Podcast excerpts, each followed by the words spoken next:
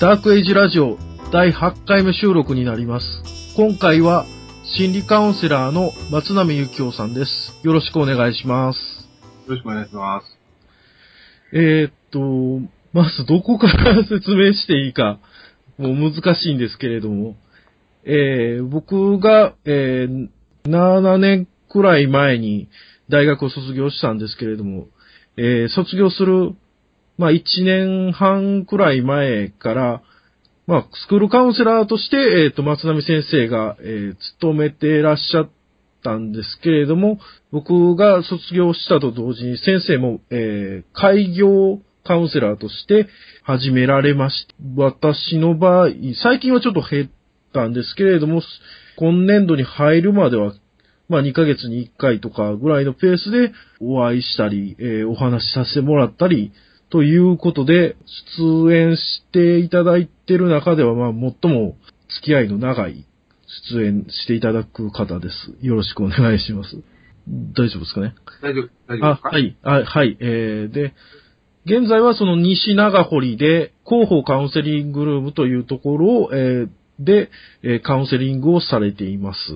この番組はちょっとそのダークエイジラジオってインタビューしてた内容で自分が思い出した、 あの、ちょっと暗い過去をし出してみようっていう、えーコンセプトのラジオなんで、暗黒時代をテーマにして話してるんですけれども、暗黒時代って言っても僕の中で一番誰しもが共通してる、あんまりいい時代じゃないなって思ったのは、その、ベクトルが決まってない時期かなと思ったんですね。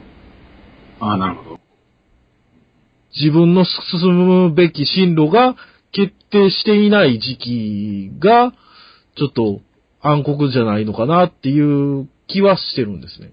先生はどうでしょう その、えーはい。ベベクトルが決まってない時期のお話といいますか。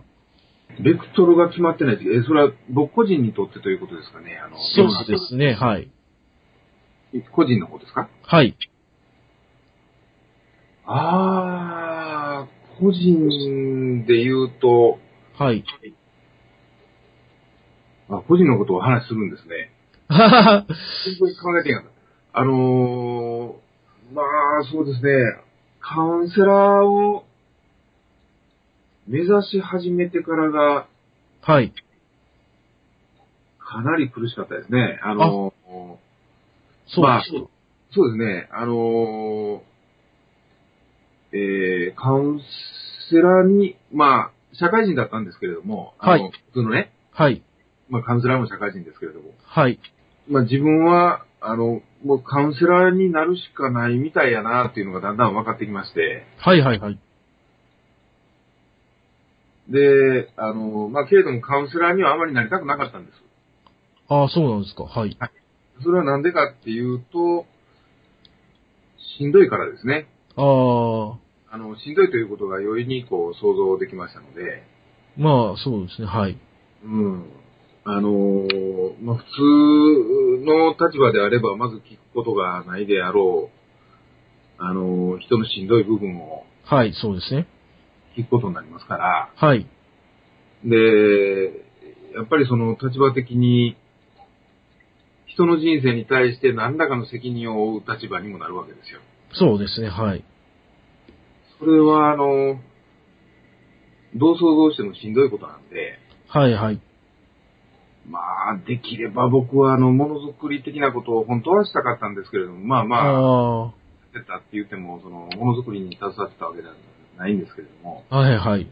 まあ、それが、カウンセラーを目指し始めてとにかくしんどかったのは、はい。あのーまあ、まずそのしんどいと思ってるカウンセラーにならなきゃならないということが分かってしまったこと。はいそれはなんでかっていうと、えー、とにかく、まあ、小学生の頃からなんですけど、よく人の相談を受けたんですよ。ああ、はい。で、どうも人の話にあの興味を持つタイプで、はい。で人の話を聞くと相手がいくらでも喋るわけです。ああ、なるほど。だから高校生ぐらいでもあの、例えば街で、はい。あのー例えばベンチやなんかに座ってると、はい。隣に座ったおじさんとかおばさんが、はいあの自分の人生について語り始めたりするわけですよ。ああ。まあ、ちょっとしたきっかけで、あのー話しかけられて、はい。で、返事してるうちにどんどんどんどん話し込まれるみたいなことがよくあってあ、あ。で、まあ、興味があるから聞くんですけれども、だんだんその、歯止めが効かなくなると言いますかね、はいはい。どんどんどんどん相手が喋っちゃうわけですよね。ああ。で、どんどん喋られると相手は気持ちよくなっていくわけです。はいはいはい。 ところが、こちらは、あのーいや、そこまで聞くつもりなかったんやけど、みた いな。はいはい。はい。俺は親不幸もんで、いくつの時に、あの、家を飛び出して、全身に入れ墨入れて、みたいな話とかね、はいはいはい。してあるわけですけど、うーん。あのー相手は気持ちよくなるけれども、こちらにはメリットがないわけですよ。ああ。 はいはいはい。そうですね。うん。まあ、そういう人助けになってんのかもしれないですけども、あの、人助けするつもりでしてたわけでもありませんから、はい。で、こうどうも人に自分の人生を語られる体質があるみたいなんで、はい。あの、まあ、常にこうかなり大勢の人から、あの、相談を受けてる状態になったりして、はい。で、もうこれは、自分は損するばっかりで相手が得するばっかりやと。はい。そうですね。これは良くないなと。ああ。ということはもうお金をもらうしかないわけですよ。そうですね。はい。ということはもうカウンセラーなんですよね。うーん。で、もう一つは、あの、僕はそうですね、あの、ちょっとこう、人の雰囲気やなんかに過敏と言いますか、はい。えー、まあそういうのが災いしてたと思うんですけれども、はい。基本的にずーっと、いつぐらいからかな、中2ぐらいからですかね、はい。中2ぐらいから基本的に対人恐怖なんです。ああ。で対人恐怖があって、はい。ところが、あの、差しで、人の悩み事の相談を受けてる時だけは対人恐怖がないわけですね。ああ。まあ、そんなこんなをいろいろ考えて、まあ、それだけではないんですけれども、はい。あの、まあ、これはもうカウンセラーになるしかないんやなと。はいはい。で、あの、まあ、自分なりに人生について考えたりするのははい。癖みたいなもんで、はい。あの、結構幼稚園ぐらいから考えてたんですよね。はい。いろいろいろいろ考えてて、あの、その結果自分なりにこう確信に至ったみたいな考えもいろいろこう溜まってきてまして。はい。で、僕はその人生やなんかそういう深い問題について考えるっていうのはあんまり、それもあの、考えるっていうのはすごいしんどいことですから、はいはい。そうですね。あんまりしたくはなかったんですけれども、もう癖ですからどうしても考えちゃうと。はいはいはい。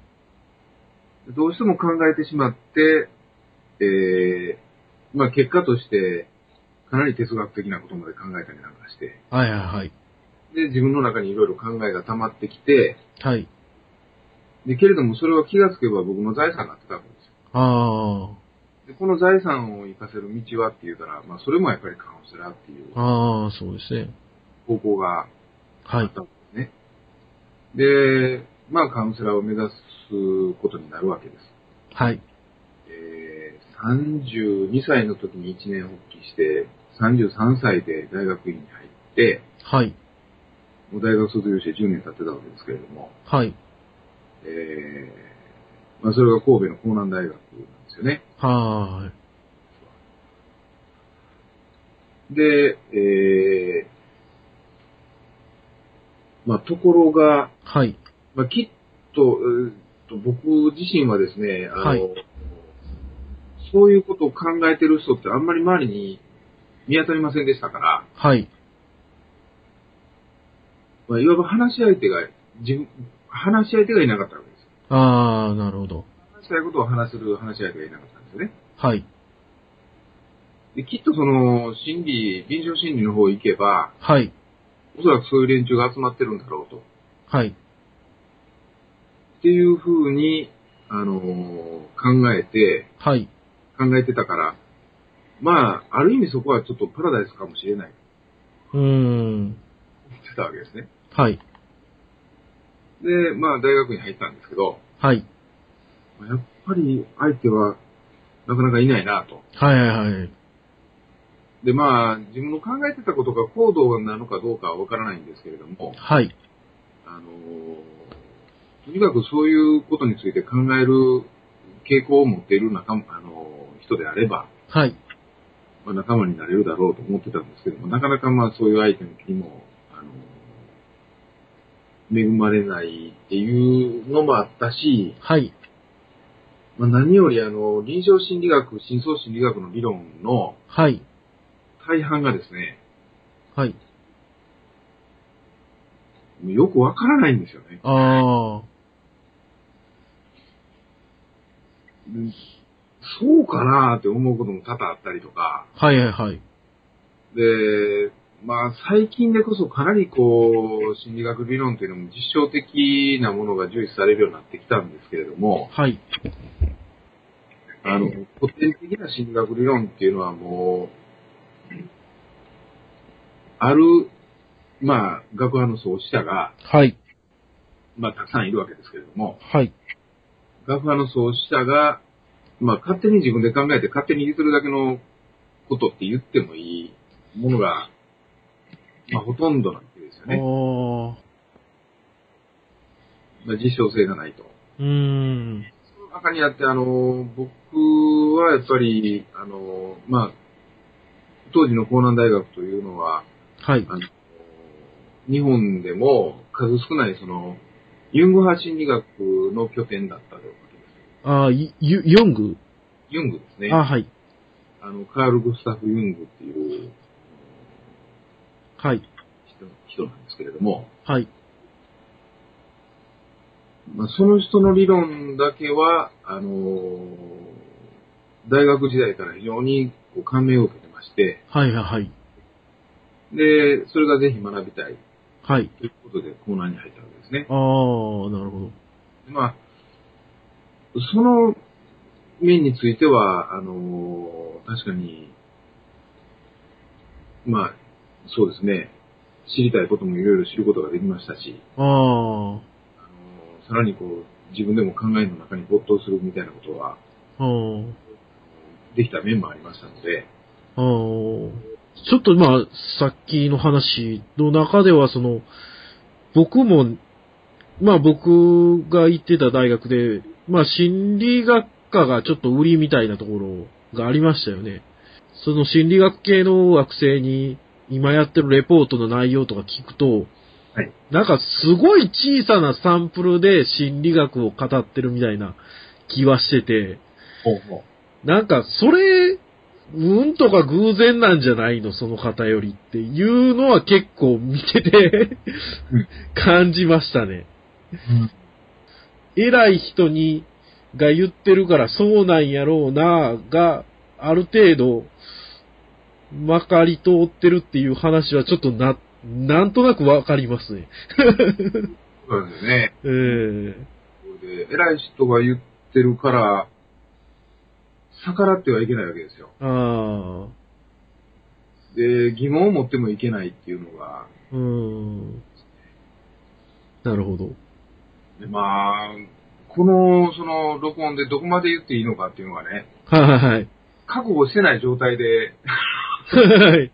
いきなりこういう話になると思わなかったんで、 ええ別にそ、そんなに、まあ難しいですけど、まあ1時間の中でっていう感じですね。ええ。まあ、だから心理学理論とかカウンセリング理論ですね、特に。はいはいはい。の批判に関しては、あの、ブログなんかでも書いてるんですけれども、はいはい。あの、やっぱりこう、誰かを敵に回すことを覚悟して書かなきゃいけないんで、はいはい。ちょっと今日はその覚悟なしにいきなりこういう話、ああ、いえいえ、いや、まあでも、うどうしよーうんか。な。ですけどね。うんうんまあ、僕だと、まあ、専門学校、放送系の専門学校に行った際にはい、まあ、求められてる人物がもう、なんていうか、すごい外交的な人、僕からしたら、 うん。僕が結局基準だから、うんあの、相手からしたら僕はものすごいうつ病に移ってるかもしれないけれども、僕からしたらそのすごい外交的な人たちは、装病にしか見えないんですよね。 なるほど。で、装病の人ばっかりが求められてるんやなって思って、放送系の専門学校を辞めたんですね。まあ、あの、内向外向っていうことで言うとね、はい。まあ、心理の大学院に入って、はい。まあ、苦しかったことの一番大きな要因っていうのは、はい。この世界でもやっぱり外交型が優位であったっていうことであすあ、ね。はいはいはい。偉い人が言ったんだから、その考えは否定してはいけない、疑ってはいけない。はいはいはい。でそれは、あの、僕にとってはもう全くプロ的な態度ではないんですよ。はいはい。で、同時に、あの、そういう態度っていうのは、やっぱり結構外交的な態度っていうことなんですよね。はいはいはい。あの、空気を読むことに終始してると言いますか、はいはいはい。いや、あの、本当に知的なことっていうのは空気を読むんではなくて空気を切り裂くようなことでもある。まあ、そうですね。うん。典型的な例で言うと、まあ、ケースカンファレンスっていう、その、まあ、会議じゃないんですけれども、はい。授業の、授業の一環なんですけどね、はい。ケースカンファレンスっていうのがあるわけですよ。はい。で、それでは、あの、その授業では、はい。自分が、まあ、大学院生ですけれども、カウンセリングのケースをすでに持ってるわけですね。はい。で、そのケースのやり取りの内容をそこで発表するわけです。ああ、なるほど。もちろんその個人名であるとか、あの、個人特定するような情報というのは、まあ伏せるわけですけれども、はいはい。まあ、カウンセラーの世界では、とにかくカウンセラーは自分のことをしゃ喋っちゃいダメだっていうことが、はい。これはもう不問率ではなくて、はい。かなりこう、確立されたカウンセリング理論としてはい。採用されてるわけですね、そういう考え方が。はい。で、自分のことを話しちゃいけないっていうのは、まあ、まだわかるんですけれども、はいはいはい。そうですね。もう、極端な専門家に至ると、その自分の考えを話してもいけないっていうことなんであす。カウンセラーは自分の考えを喋らなくて、あ、はい。クライアントは何をしに来ればいいのかっていうのは、ああ、まあ僕には理解できなかったし、はい。で、僕はそのケースカンファレンスの自分の順番が回ってきた時にですね、発表の、はい。あの、自分の過去についてかなり詳しく語ったケースあが、あ、はそれを発表したわけです。い。一石を投じるというか、あの、実際にそれでこう、カウンセリングのプロセスが非常にスムーズに進んでいくわけです。あ僕もあの別にあの、話す必然性のないことは喋ってないわけで、あ、はいはいはい。例えば、まあ、クライアントさんが、はい。自分の今現在の、まあ、例えば、こういう体験をしましたと。はい。で、その時にこういう目に遭いました。こういうふうに言われました、誰かからね。はい。ですあの、で、そのことが引っかかって自分の劣等感になってるとか、ああ、そういう話が出てくる、出てきた時に、はい。例えば僕がそれにかなり似た体験をしてたならば、はい。それを話することはもちろん参考になるわけですし、はいはい。で、その時の気持ちが、あの、僕は理解できますよというああ、いう上で、はい。同じ体験をしたっていうことは、はい。結構説得力があるし、ああ、はあの、ちゃんと相手にこちらが理解したことが伝わるわけじゃないですか。だかいはいはい。らじ、カウンセラーが自分の体験を話しするっていうのは、あの、必要であれば、いくらでもしていいことだと僕はああ、考えたんで、はい。で、その、そういうケースを発表したんですね。はいはいはい。まあ、そうしましたらもう、ドン引きですよ。あある、その、後輩でしたけどね、あ、はい。わざわざそのケースの発表が終わった、終わった後に僕の正面ままで来て、はい。僕の顔をこうじーっと見て、プーッと横向いて、あどっか行くっていうふうなね、あ、はい、そういうことが起きたんですよね。もう先生たちもほぼ絶句で、はい、え、そんなすごいことなんだなって僕あはあ、で、まあ、ただ一人その時にあの、異様にテンション上がってる陰性がいまして、はいはいはい、その陰性は、まあ、それも後輩だったんですけれども、はい、発表の後に、あの、いろいろこう、微笑みながら聞いてくるわけですよ。はいはい、でこういうのはどうだったんですかああいうのはどうだったんですかみたいなことをはい聞いはい、てはい、わかりますみたいな感じですごい共感してテンション上がってる人が一人だけいたんですね。はいはい、それが今の家内なんですけども。ああー、はい、あ、あ、後輩なんです、だったんですね。はいはいはい。で僕はあのーあ、この子きっと空気読まれへん子なんやなと思ってたんですけど、うーん、